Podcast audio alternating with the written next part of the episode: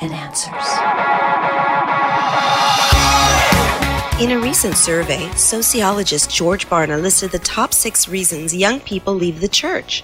Reason number one was that the churches seem overprotective. Christian young people were encountering ideas from the culture that challenged their faith. Instead of engaging the ideas, young people saw that church's approach to the ideas of the culture were stifling, fear based, and risk adverse. One quarter of 18 to 29 year olds said Christians demonize everything outside of the church. Instead of engaging the ideas of the culture for Christ, most young people saw that churches demonize and avoid the ideas of the culture. Young people want to know if their faith in Christ can stand up to the challenge of opposing ideas. Instead of avoiding the ideas of the culture, we need to engage them for Christ. Are you equipped for the task? You're listening to Evidence and Answers with your host, Pat Zukeran. Pat is an author and teacher in the area of Christian apologetics, the defense of the Christian faith. This week, Pat explains why churches must not avoid, but engage our culture for Christ. Let's join Pat now as he explains the dominant ideas of our culture and the mission of the church today. Well, as Ralph mentioned, our conference this year, 2013, July 12th through 14th. Christianity and science, enemies or allies? And you may be surprised at what the answer is.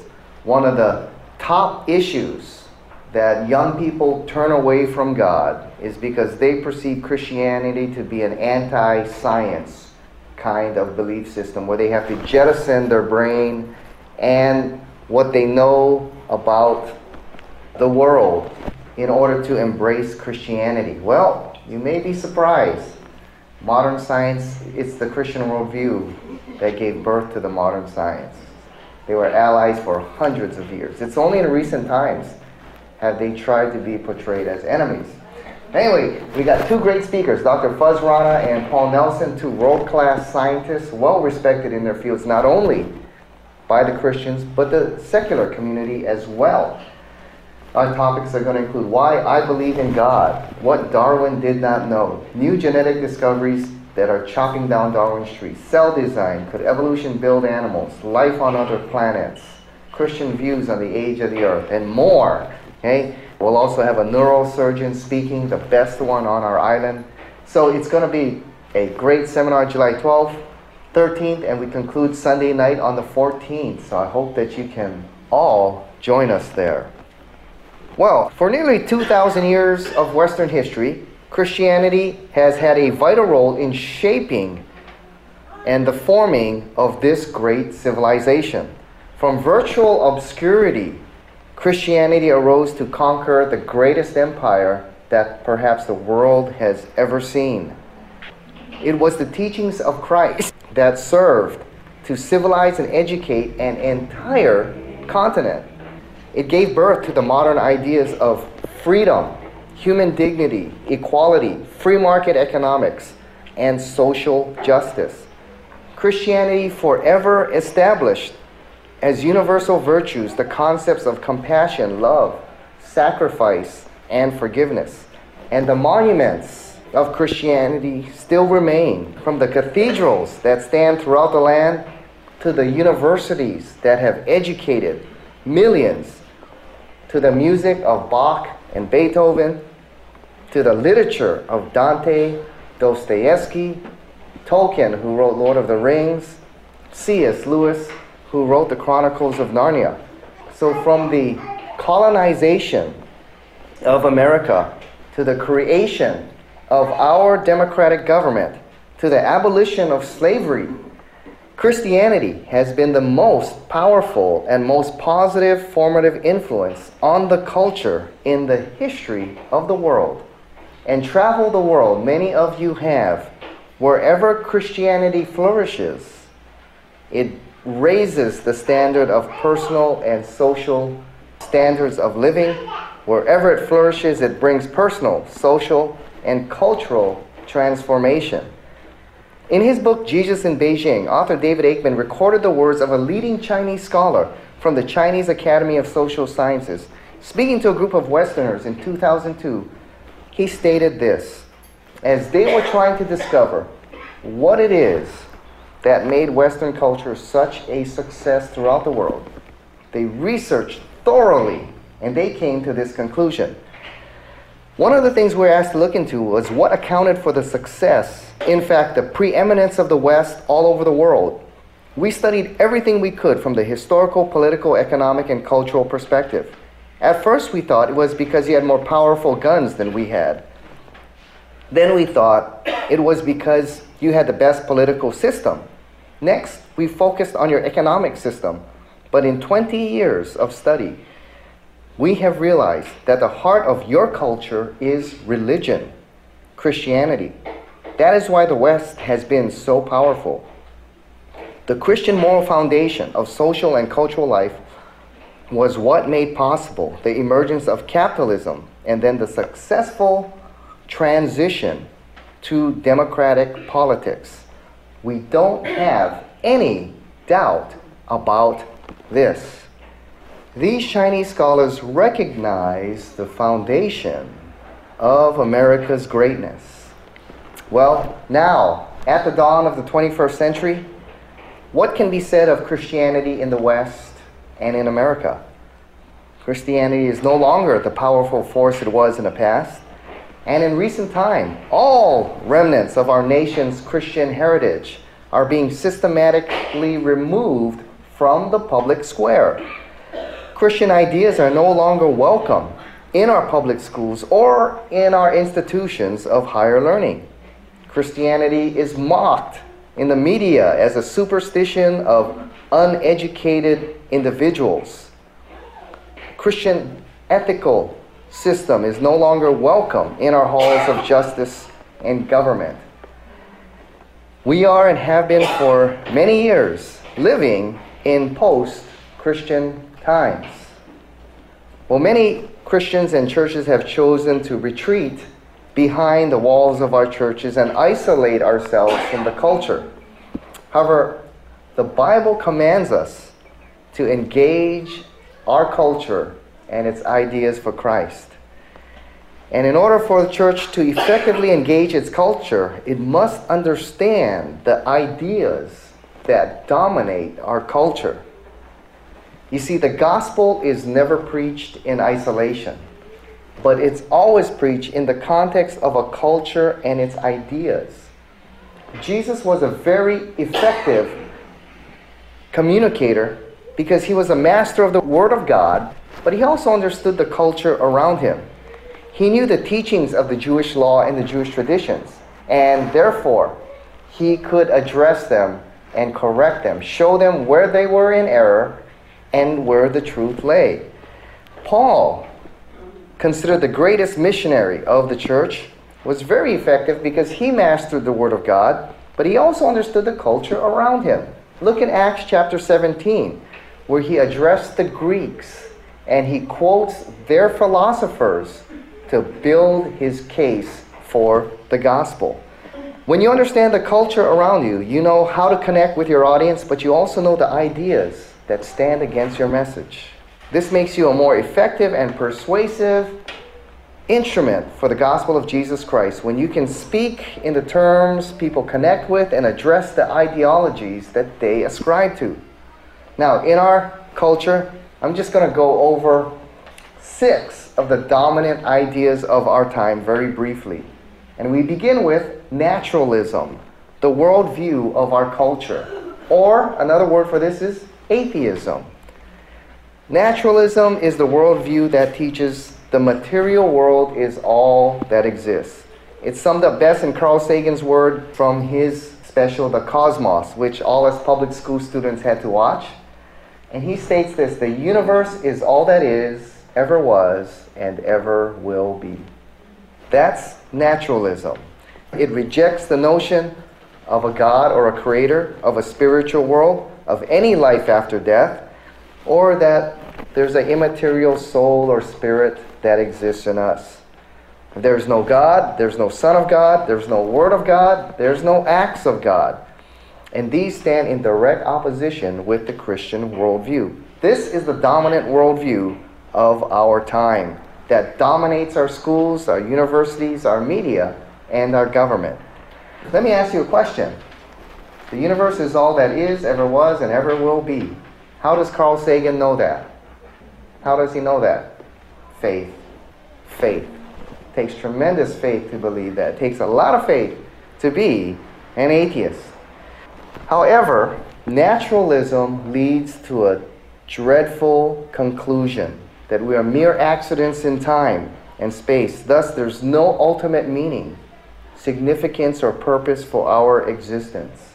Atheist philosopher Bertrand Russell stated these words Man is the product of causes which hold no provision of the end they were achieving, that his origin, his growth, his hopes, his fears, his loves, and his beliefs are but the outcome of accidental collocation of atoms, that no fire, no heroism, no intensity of thought and feeling can preserve an individual life beyond the grave, that all the labors of the ages, all the devotion, all the inspiration, all the noonday brightness of human genius are destined to extinction in the vast death of the solar system, and that the whole temple of man's achievement must inevitably be buried beneath the debris of a universe in ruins.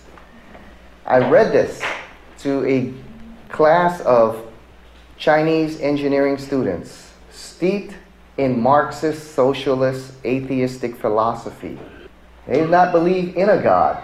And when I said, if God does not exist, your life is ultimately meaningless. The only hope you have is annihilation. All that the architects work to create ends in annihilation. All that the doctors do to cure disease and prolong human life all ends in extinction and meaninglessness. All that the soldier fights for on the battlefield all ends in extinction and meaninglessness. And when I read them this quote, they looked in shock and horror. And as I was ready to move on to the next slide, they said, No, no, bring that back, bring that back. They were reading it over and over and over. And I could look in their eyes just the shock and horror, the implications of their particular worldview. Now, if God does not exist, this is the ultimate conclusion of atheism or the naturalist worldview. If you understand the implications of this worldview, it provides a great opportunity to share Christ if we're equipped and ready to engage this worldview. The second dominant idea of our time is Darwinism. Darwinism teaches that the origin and diversity of life is the result of natural causes. We are simply accidents here. There's no intended purpose for our existence. And like atheism, if Darwinism is true, if there is no creator, if there is no intended purpose for our existence here, it leads to some very dark and dreadful conclusions. Dr. Will Provine, biology professor at Cornell University, stated for us very well, summed it up for us.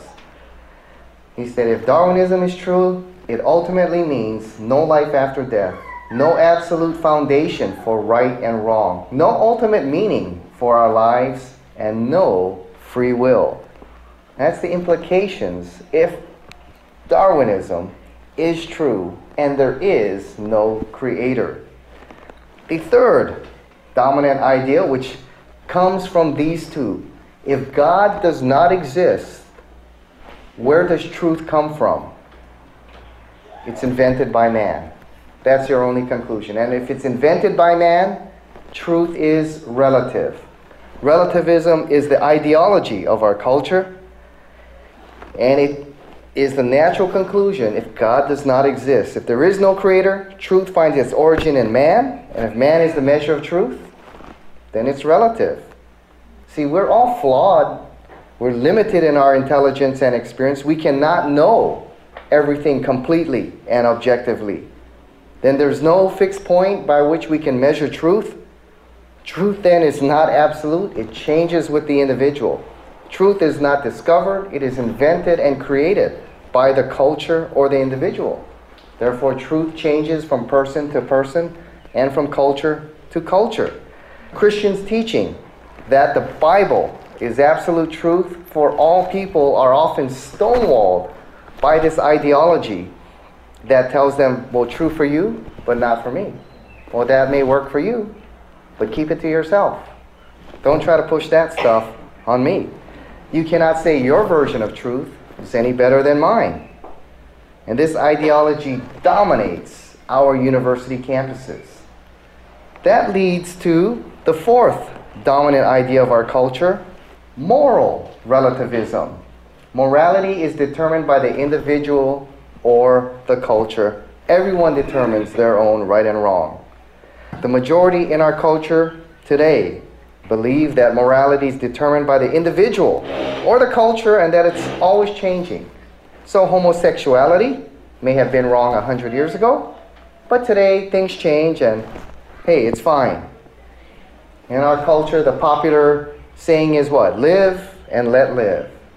No one has the right to tell anyone their chosen lifestyle or belief is wrong. Both the ideas of the relativism of truth and moral relativity quickly unravel, though, when individuals realize they're contradictory and they are unlivable. Well, the fourth dominant idea is religious pluralism. This is the spirituality of our culture. Pluralism says that all religions are equally valid and true. There's no religion that has the truth on eternal destiny, God, morality, and spirituality. Many believe it's not only wrong but dangerous to teach that there's a religion that is true and others are false.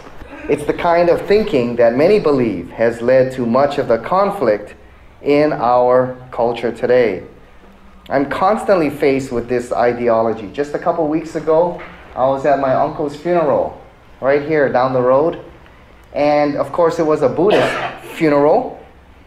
And whenever I go, I usually sit in the back row and try to be just inconspicuous. So I went and I said hi to all my uncles, my cousins, and everyone.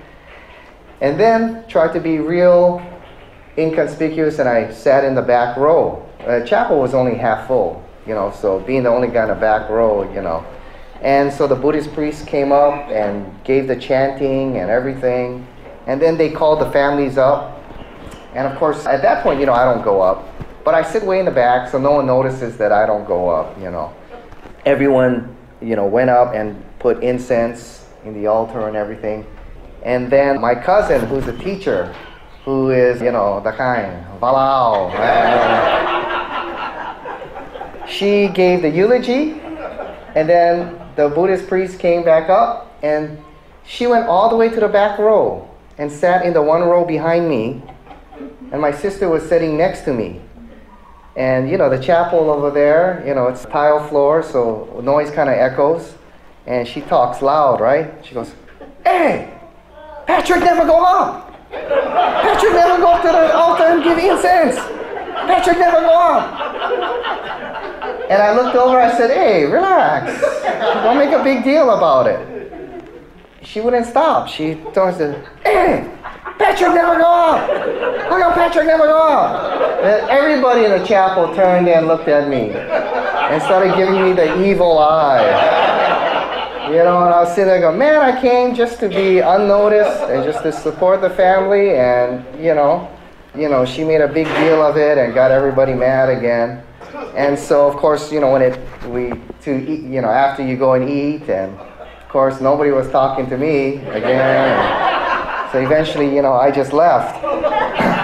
but pluralism, that is the spirituality of our culture today. All religions are fine and equal ways to God. It's just when you study them, you realize they're all contradictory. Steve Turner said it best. We believe that all religions are basically the same. At least the one we read was, they all believe in love and goodness. They only differ on matters of creation, sin, heaven, hell, God, and salvation. And pretty much on everything, they disagree. They cannot all be true at the same time. And finally, consumerism, the practice of our culture. Consumerism is the opposite to the spirit of Christ's teaching in 1 John 3:15, "Do not love the world or the things in the world. If anyone loves the world, the love of the Father is not in him. For all that is in the world, the desires of the flesh, and the desires of the eyes and the pride of life is not from the Father, but from the world. The world is passing away along with its desires, but whoever does the will of God abides forever. This ideology is essentially defined as a never ending desire to possess material goods and to achieve personal success. It is a systematic creation and encouragement of the desire to possess material goods and personal success in ever greater amounts. Richard Neuhaus stated consumerism is living in a manner that is measured by having rather than being. That's a good way to put it. Who's got the biggest house? Who's got the fanciest cars? Who's got the nicest clothes? Who's the best looking? Many people use terms as materialism, but consumerism is much more than just materialism. It is a way of perceiving the world that has affected all young, old, rich, and poor, Christian, and non Christian. It measures a person not by their character, but by their possessions, their appearance, and status. Consumerism presents us with the illusion and distracts us from the cosmic truth of our sin and separation from God. However, all these ideologies fail to fill the emptiness of the human heart. In our post Christian times, we find that our message is contrary to the ideologies of the ideas of our time. We preach a sovereign and loving creator in a culture that rejects his authority in our lives. We preach an absolute truth in a relativistic world that wants to deny truth. We stand for an absolute moral code in an amoral world. We preach an exclusive salvation in a pluralistic world. Now, although these are very powerful ideas, that create barriers from people coming to Christ. This also represents a great opportunity for the gospel. You see, these ideologies, naturalism, relativism, consumerism, offer no hope and no spiritual and ultimate meaning for life, no moral foundation, no purpose for our existence. And our culture, especially our youth, are feeling the impact of these ideas, and people are beginning to realize the rotten fruits of these ideologies. This was revealed in a significant study in 2003. The Commission on Children at Risk was formed to study the social, moral, spiritual foundation of a child's well being. The commission included 33 doctors, research scientists, mental health professionals from nations all over the world. And these were not conservatives or all Christian men. They were from very various views. And their findings revealed that 1 in 10 students suffer from clinical depression. They summed up their findings stating this We're witnessing a high and rising rates of depression, anxiety, attention deficit disorder, conduct disorders, thoughts of suicide, and other serious mental, emotional, and behavioral problems among U.S. children and adolescents. And you know, this is what they identified the cause as. This was the cause a lack of connectedness, close connections to other people, and deep connections to moral and spiritual meaning. The commission recommended this. And remember, these aren't Christians, okay? They're from very various views. They recommended for what may be the first time a diverse group of scientists and other experts on children's health is publicly recommending that our society pay considerably more attention to young people's moral, spiritual, and religious needs. You see, the present values of our culture stand in conflict with God's truth and the very nature and yearnings of the human heart for which we were designed. We're born with a God given desire to find meaning, purpose, and make sense of life and reality. There's a longing for relationships with God and with others. There's a longing for truth. And at this time, the world is looking to see if Christians can offer any answers, and if there's any substance to our message. You know, when I was speaking at Cornell University just last year in an auditorium, you know, of all the Ivy League schools, they were all built as what? They all began as seminaries to train pastors for the new frontier, except Cornell. Cornell began strictly as a secular university.